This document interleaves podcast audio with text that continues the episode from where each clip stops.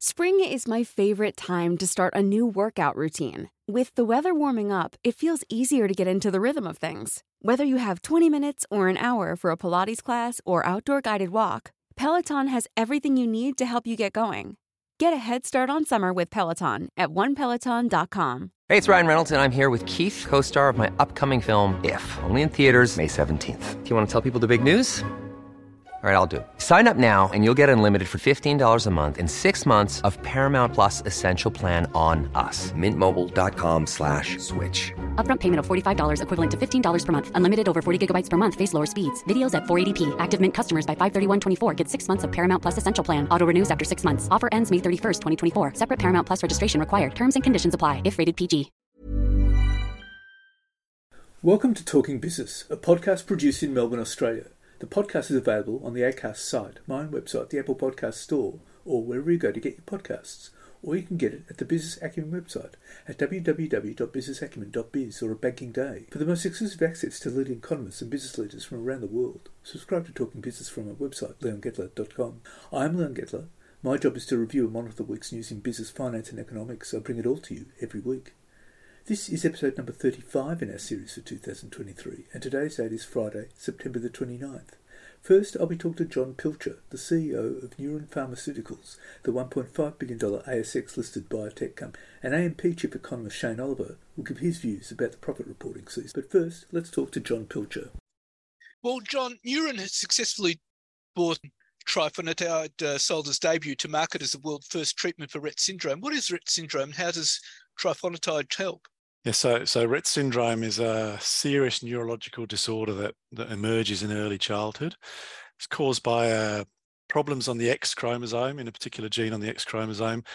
And sadly, the result is a terribly wide range of problems affecting just about every aspect of life. So walking, talking, breathing, sleeping, eating, hand use, cognitive function, all these things are impacted for the children. It's mainly girls. There are a few boys, but it's all, almost exclusively girls.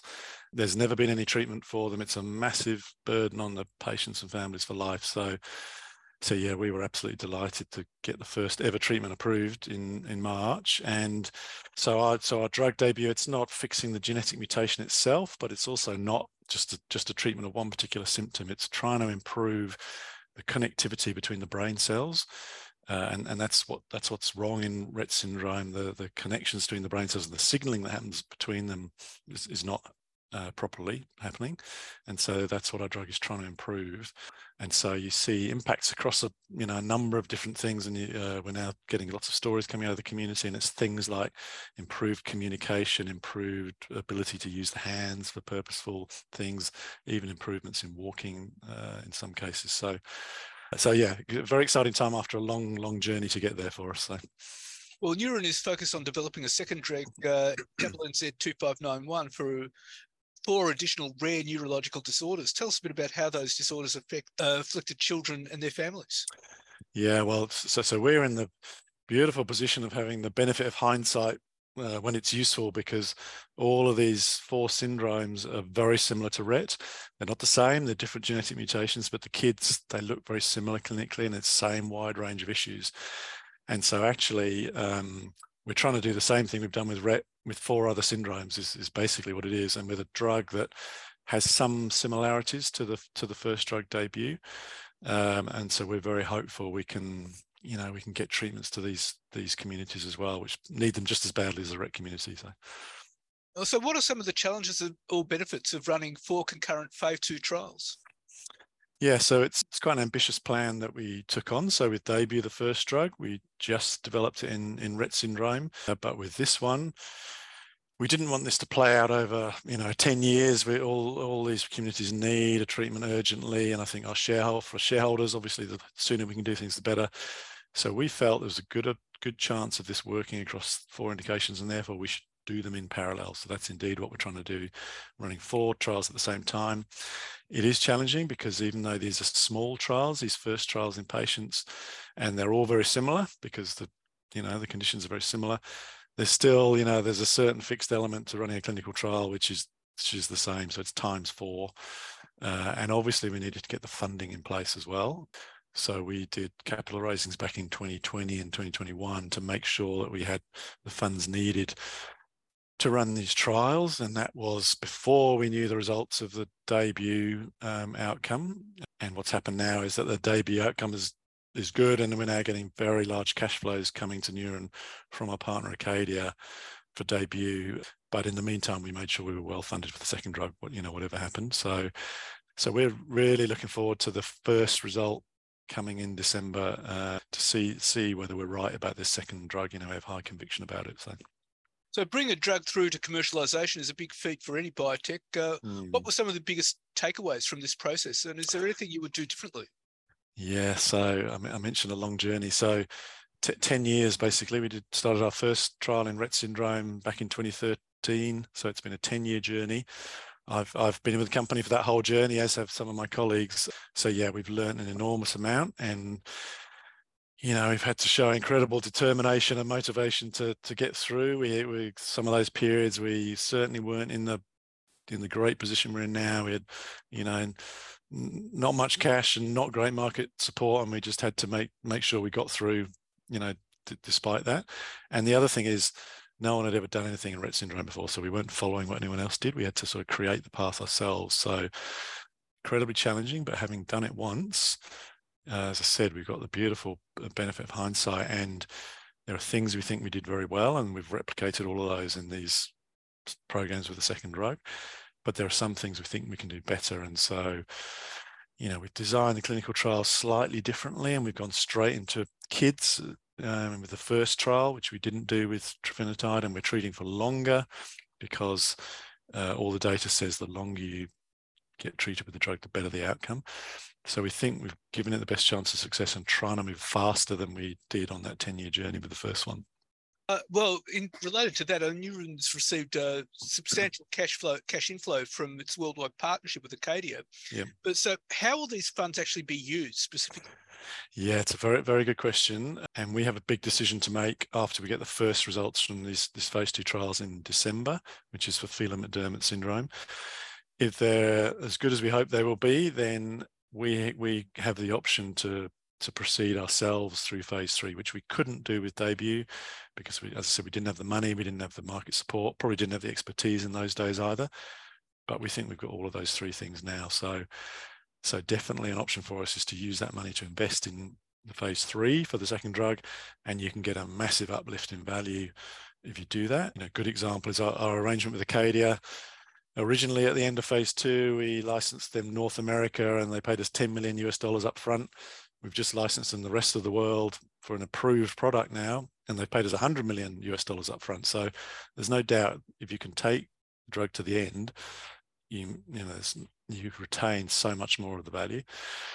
So uh, that's, I guess, plan A, but we are not going to commit to it until we see the data, and also, you know, make sure that, you know, from a capability point of view and a risk reward point of view, it's the right thing to do. And we'll also have to talk to the F D A to make sure we've got them on side, as we did with the first drug. But, um, you know, we're in a, in a great position to contemplate all of this now. I mean, that raises another question. I mean, how do you see the Australian biotech landscape changing over the next few years? I mean, particularly because in Australia, unlike the U S, there isn't a lot of venture capital in biotech. No, no, no you're right. So it's interesting. I think uh, there's a few sort of themes have developed in recent years. I think a lot more medical technology and device companies. You know, there's a lot of really interesting technology which is not drug development, which is what we're in. So that's certainly a much bigger part of the scene than it was, and I think that's going to continue, particularly on the technology side. And that's sort of typically lower risk, lower investment, but but I guess probably lower return as well. But I still think there's going to be drug development plays, and I think uh, I think we've shown that it, it can be done. You know, there, there are some failures in the past that probably put people off a bit, but I think we've we've shown that we can indeed do this. And there are some other companies who are, you know, a little bit behind us, but getting towards that phase as well. Um, I'm always asked, you know, who's going to be the next C S L? I always say I'm not sure anyone's going to be the next C S L. I think that was probably a unique situation, how, how that all came about in the first place. But I think, you know, there's definitely the possibility of, you know, of, of, of some leading companies. I mean, our market cap's one point five billion now. Um, there are others, you know, in that in that sort of space. So I think I think the sector can be very healthy, but you know, the thing you mentioned about venture capital, I think that's still critical to to do the hard yards early on to get it to the point where it can then be supported in the public markets. I still think that's critical, and hopefully, you know, there's there's, there's more people operating that space and will continue to be so. How can you get more venture capital funds on board? Well, I think I think success success stories is a big part of it. I mean, people are going to invest if they if they can see examples of success. And as I said, we've we've had a few of those now ourselves. Telix is another one has been very successful. So I think um, you know, that shows people what the what the end value can be, and therefore uh, you know, incentivizes them to invest. So. Yeah, I mean, as opposed to, I mean, at the moment, venture, a lot of venture capital goes into areas like mining, indeed, areas like that. Yeah, but uh, biotech is screaming out for support. Yeah, it is, and I think, you know, technology is moving forward the whole time. So uh, you know, you might you might argue there's less risk now than there used to be, because we know so much more about, you know, about the biology of of, of the, you know, the whole body, including the brain. So. So I feel in, you know, in the future, the risk, the risk may be less than it used to be. Well, John, it's been terrific talking to you. Thank you very much for your time. Thanks, Leon. Yeah, great to talk to you too. You. And now let's talk to A M P Capital Chief Economist Shane Oliver. Well, Shane, what's your view about the profit reporting season? Look, I would characterise it as being okay, but not great. It was certainly better than the market had feared. If you go back to the end of July, I think there was a lot of fear around this profit reporting season, because we knew that there'd been a significant tightening in monetary policy, and the worry was that many sectors would um, would underperform. But as it's turned out, it, it sort of turned out okay, but it's still on the soft side. If I look at the number of companies who surprised analysts on the upside, it was less than normal. Uh, there was there were more companies surprising expectations on the downside. Uh, we had fifty-six percent of companies reporting uh, profit gains on a year ago, whereas the norm is sixty-three percent, so less than normal uh, proportion of companies growing their earnings. And, of course, we saw only forty percent of companies raise their dividends on a year ago, whereas the norm is about fifty-eight percent, which would suggest a degree of caution. So all of those things um, suggest that it, it wasn't great, um, but I don't think it was as bad as some had been fearing. Uh, prior to the reporting season getting underway. It struck me that uh, the economy is remarkably resilient, given that companies are still reporting profits. They, they certainly are. There's no doubt about that. And there were some uh, some, some some very strong numbers in there, uh, of course, from uh, some of the retailers and uh, mining companies, although the mining company profits have started to slow down. And uh, also Qantas uh, stood out with a, a record result. By the same token, it's interesting to note that when you you run through the reporting season, there's a number of themes that stick out. I think cost pressures are still a challenge for companies, uh, maybe not so much goods prices, but particularly in terms of uh, labour costs and rent and so on. Uh, building material companies still benefiting from the strong activity in that area, although some are warning of a slowdown. Insurers, uh, and they reported early in the reporting season, they saw um, some margin improvement, but of course that came at the expense of um, their customers, who saw big increases in their premiums, and I can certainly attest to that. Uh, so far, home borrowers seem to be keeping up their payments, according to the two banks that did report through the reporting season, that's C B A and Adelaide or Bendigo Bank. But of course, as C B A pointed out, uh, rate hikes have yet to fully flow through. But, but one thing that did stick out was that corporate guidance was generally cautious. And I think that partly explains why, through the reporting season as a whole, earnings expectations from the consensus of earnings analysts or equity analysts actually slipped for twenty-three twenty-four. For the current financial year, if you go back to the start of the reporting season, the expectation would be that profits for this financial year would be down zero point eight percent, whereas by the end of the reporting season, that had been revised down to a fall of five point seven percent. So, yes, the economy has been resilient, but by the same token, there was some cautious guidance in there, particularly from the retailers. Most of the retailers said, yeah, we've had great results, but a lot of that was was earlier on. And recently we are seeing some signs of consumers starting to flag a little bit. Uh, that would suggest that uh, the the big concern would be about the outlook. that's right. I think the big concern is about the outlook. Uh, we, we know the economy has been perhaps more resilient than might have been feared going back a year ago, eighteen months ago. Uh, so that's that's sort of borne out in these numbers, and it's also borne out, for example, in the jobs market, which still shows a very low unemployment rate.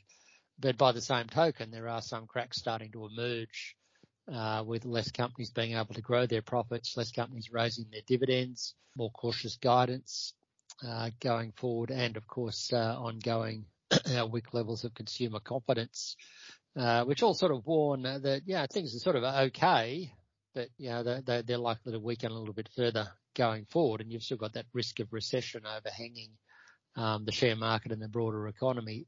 I mean, we're, we're hopeful that we avoid it, but I think that risk of recession is still very high. And uh, so the outlook would suggest that uh, the recovery is going to be very slow. Look, I think it will be. You know, historically, you raise interest rates, things slow down. You know, hopefully you avoid a recession, but, you know, we've had the biggest rise in interest rates since the late nineteen eighties, and we know that back then that did end in recession in the early nineteen nineties. Of course, interest rates this time have gone up four percent, not eight percent like they did back then. Um, but, but of course, we also have uh, three times the amount of debt compared to people's incomes that we had back in the late eighties. Uh, there are some differences, but that risk is high. I guess the broader issue is when, when you expect a recovery to come through, economic recovery or reacceleration to come through, including in profits, it's normally preceded by cuts to interest rates. And I think we will start to see cuts to interest rates next year, but it's still some, some time off before we get to that point. Um, and so these high interest costs will continue to bear down on households and also, of course, on uh, on businesses that might have high levels of debt. It's mainly the households that are the concern at this point in time. Um, and so until we see rate cuts, which are still some time off, you know, it's a bit hard to start talking about uh, recovery, although we do expect by the end of twenty twenty-four, growth will start to pick up again. But you, you've got to get those rate cuts starting to come through before that happens. Well, the broader story is also about inflation. I mean, the R B A is talking about inflation not coming down until two thousand twenty-five. That's right. Well, they do, they do actually have it coming down, and it's already come down from eight percent or so. Most recent number, monthly number, was four point nine percent. So it has come down, and the R B A sees it continuing to fall, but they don't see it getting back to the target range of two to three percent until the end of twenty twenty-four. And I think they see it at the high point of that target range, back at three percent by mid twenty twenty-five. I should have said twenty twenty-five. So, yeah, they don't see it back in the target until late twenty twenty-five. So that that's an ongoing constraint on what the Reserve Bank can do. We think there's a good chance inflation might come down faster, but we, you know, it's going to be a while before we know that. And in the meantime, there are still threats there. If you look at uh, the latest National Australia Bank business survey, it shows ongoing elevated readings regarding labour costs and uh, input costs and also output prices. So they're, they're down from their highs, but, you know, you'd rather see those indicators continuing to improve. And we, we've specifically got the issue of wages growth. Um, it looks to be perking up, and that could be an issue going forward. So that, that's why it's, it's, it's still a bit premature to get excited about the R B A cutting interest rates. And in the meantime, if, if there's a risk in any direction, it's still on the upside for rates, not on the downside. You know, if, they, if they're going to come down, it's next year, but in the next six months, the risks are probably still, still on the upside for rates, given those, you know, the, the concern that inflation may take longer to get back to the target than the Reserve Bank's allowing for. And certainly the companies reporting would have been certainly aware of uh, the latest figures showing that we're basically in a per capita recession. They may or may not have. The per capita recession data came out the week after the reporting season ended, but businesses would have been starting to feel it. Uh, and it, it's a funny thing in a way, you know, an average, well, it, it's, all, it's a technical term, per capita recession. Most people don't understand what it means. Of course, it's it's the, the you know, per capita G D P is the level of economic activity divided by the number of people.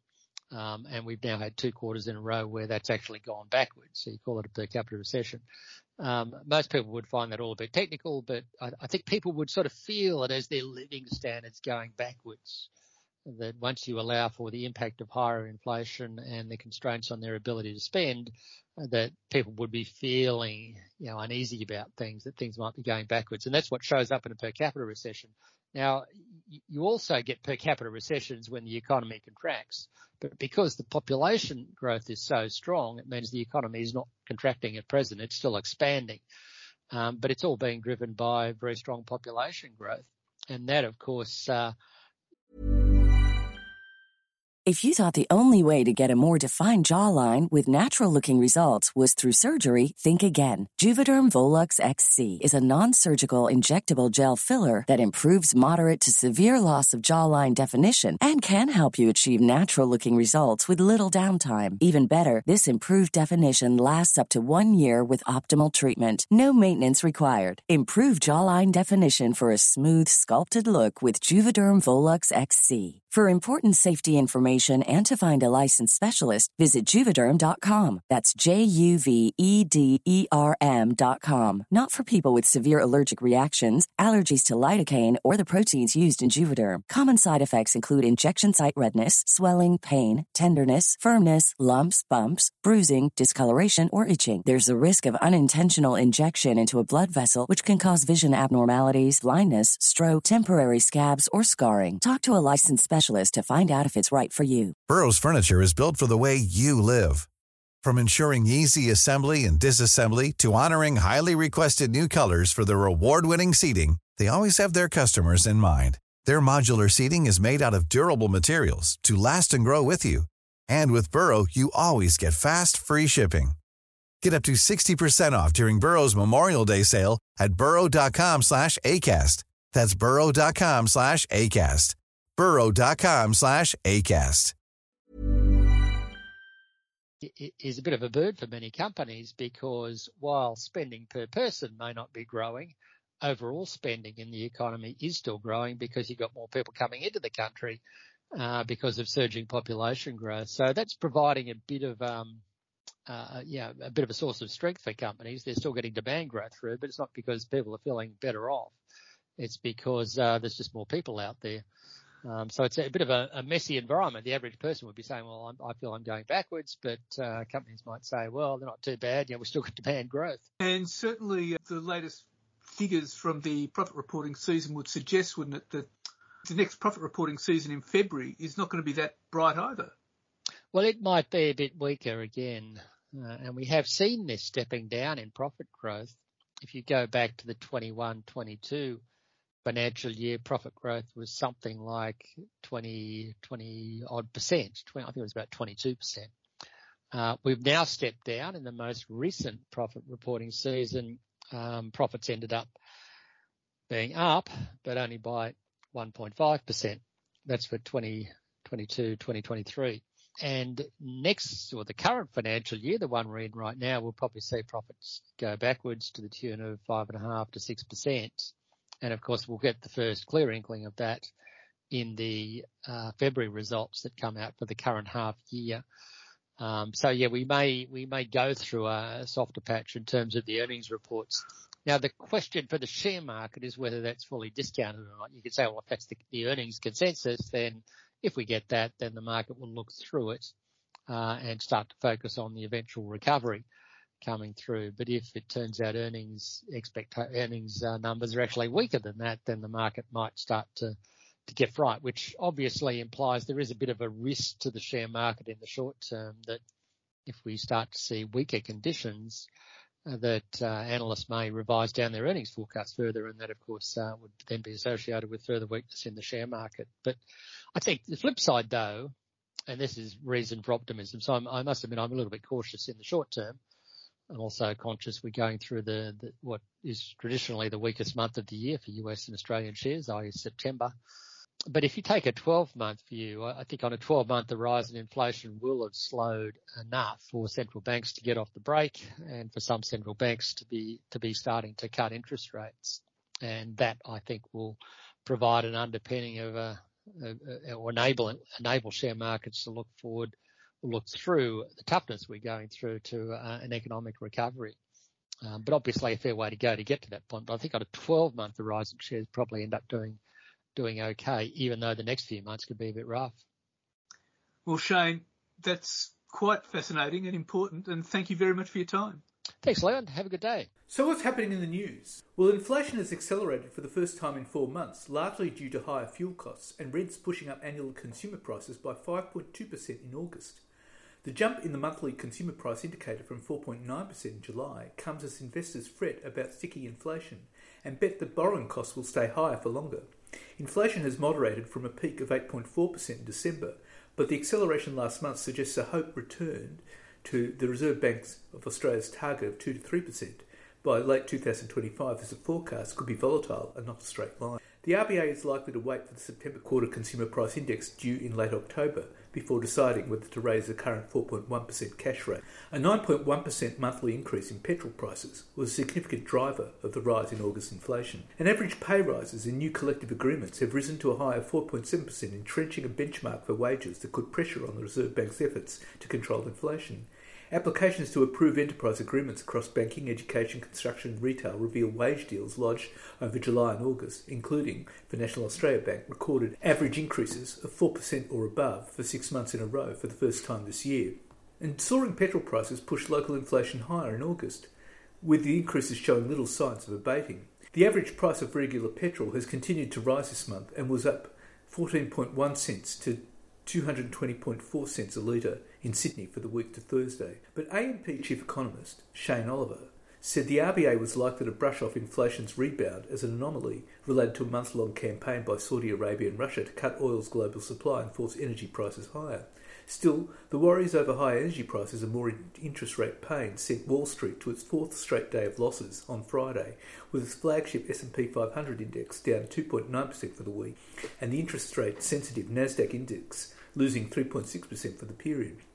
In the United States, according to Labor Department figures, energy prices charged by suppliers rose eleven percent in August. That included a twenty percent increase in prices at the bowser, while diesel fuel was up forty-one percent. Earlier this month, Saudi Arabia extended cuts to its oil output until the end of the year, leading to warnings of a significant supply shortfall. And much ink has been spilled about the impending retirement of Rupert Murdoch as chairman of the global news empire he founded and his family still controls. But what's been overlooked so far is that Murdoch, as has so often been the case in a seemingly endless career, engineered quite the golden handshake for himself.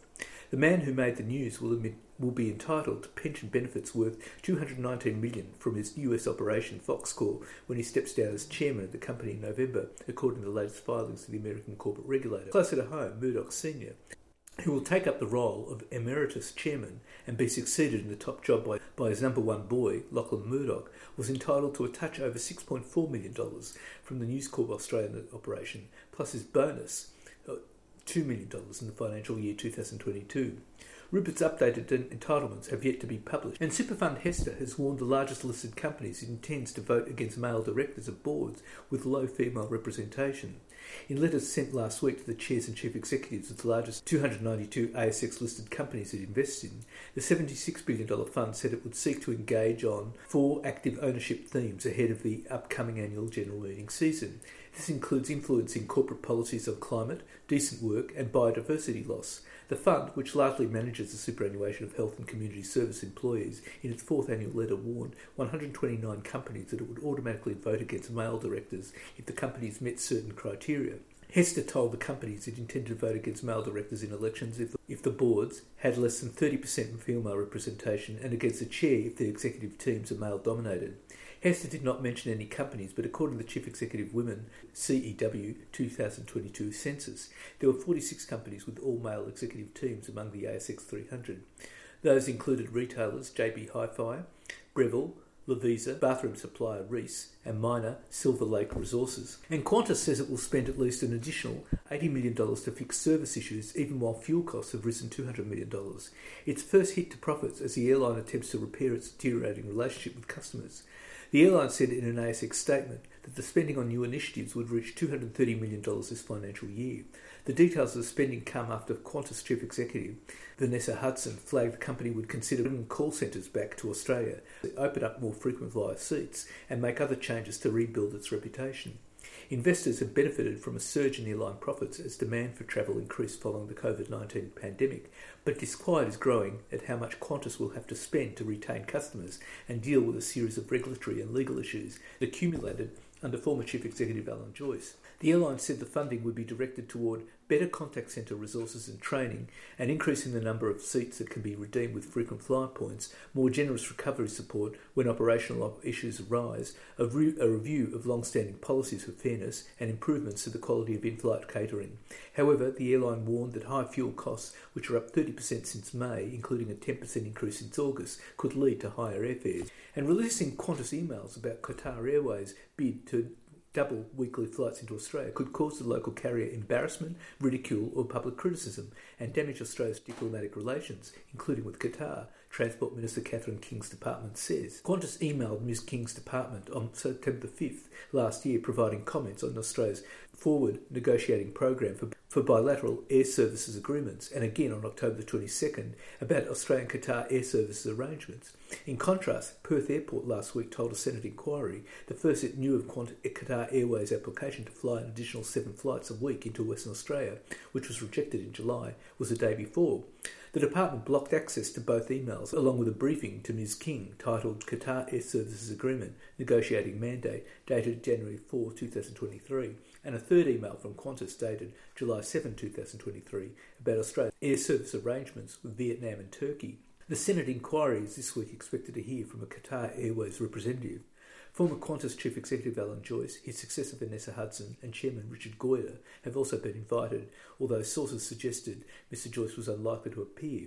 Qatar Airways' push to twenty-eight weekly flights into Sydney, Melbourne, Perth and Brisbane have caused a political headache for the Albanese government, which has struggled to explain why the bid was blocked amid allegations that want to shield Qantas from competition on the important Europe route. Ms King's chief bureaucrat in charge of the International Aviation Branch, Assistant Secretary Jim Wolfe, said making Qantas emails public could constitute a breach of confidence because it could, among other factors, cause detriment, which in this instance would involve financial loss, embarrassment, exposure to ridicule or public criticism to the affected third party.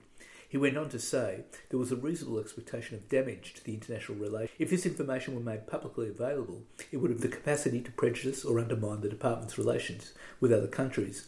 And Qantas shareholders have demanded Chairman Richard Goyder's resignation and place the rest of the airline's board on notice as concerns grow among furious investors over the mounting costs of legal battles and reputational damage. Mister Goyder and C E O Vanessa Hudson will face a grilling at a Senate inquiry over the Qatar Airways rejection in Canberra on Wednesday.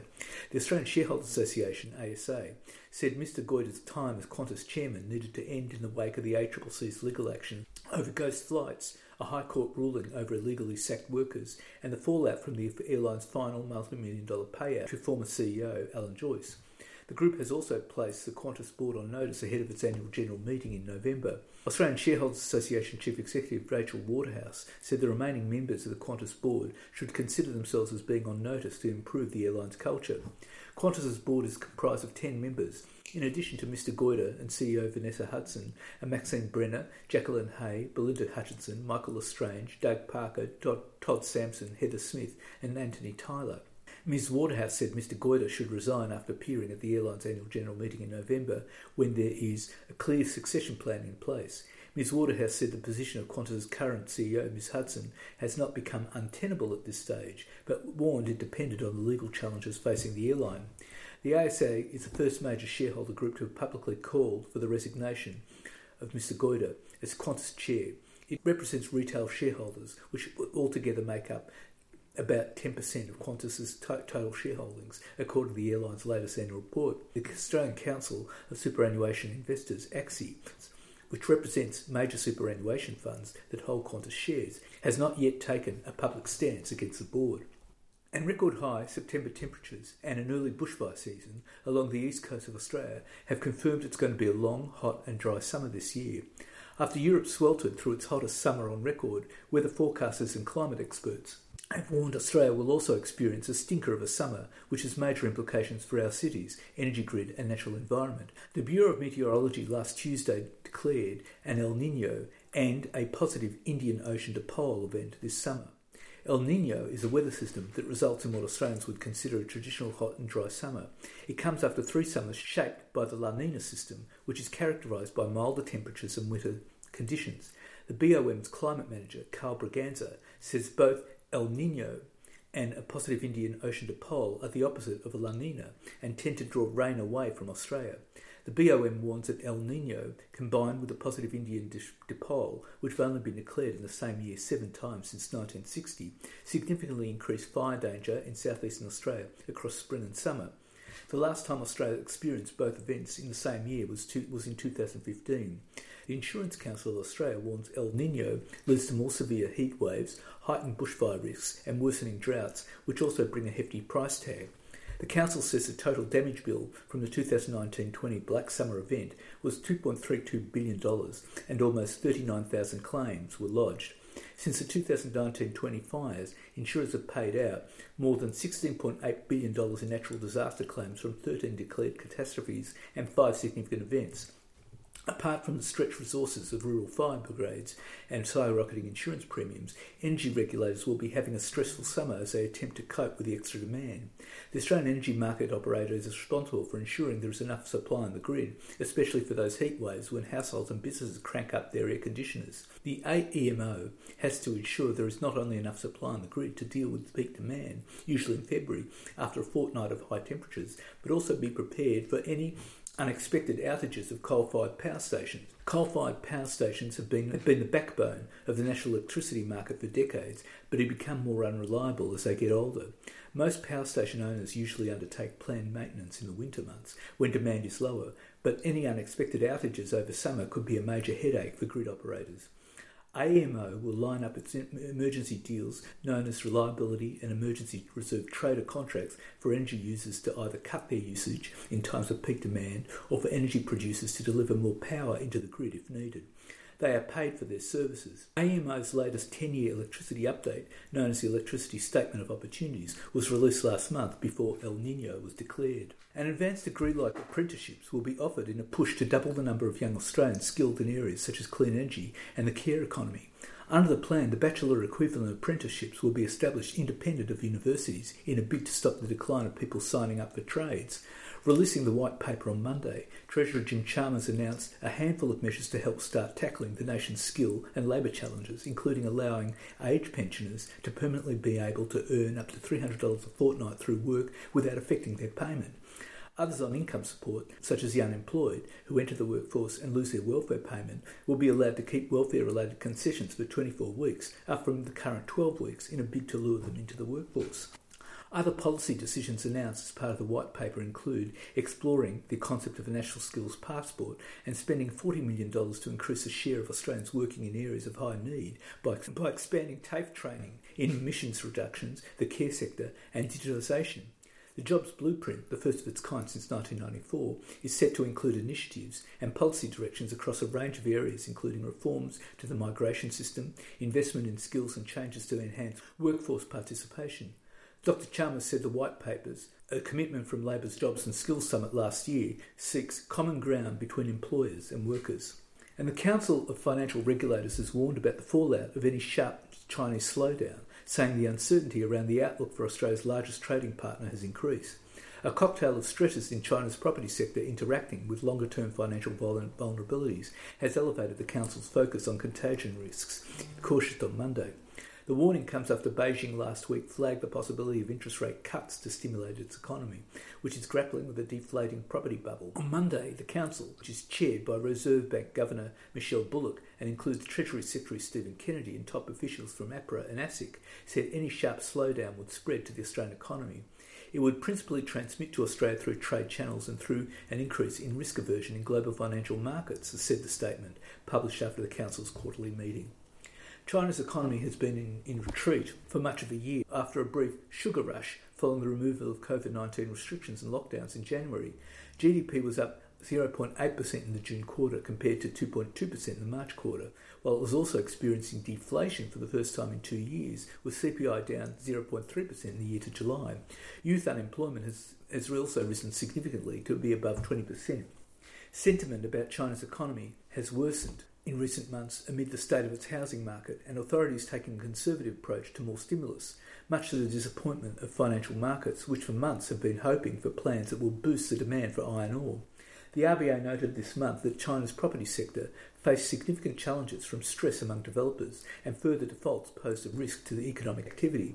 A sharper deterioration in China's economic growth posed a downside risk to the outlook for service exports and would also be expected to reduce the prices received for Australia's commodity exports, the R B A board said in September minutes.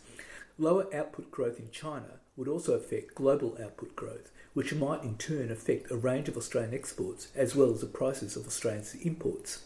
However, if this downside risk were to eventuate, these effects would likely be partly offset by a depreciation of the Australian dollar.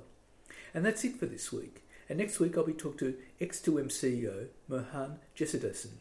X two M has partnered with Resi Ventures to embark on a bold one thousand home project in Echuca, Victoria that redefines smart community and energy design.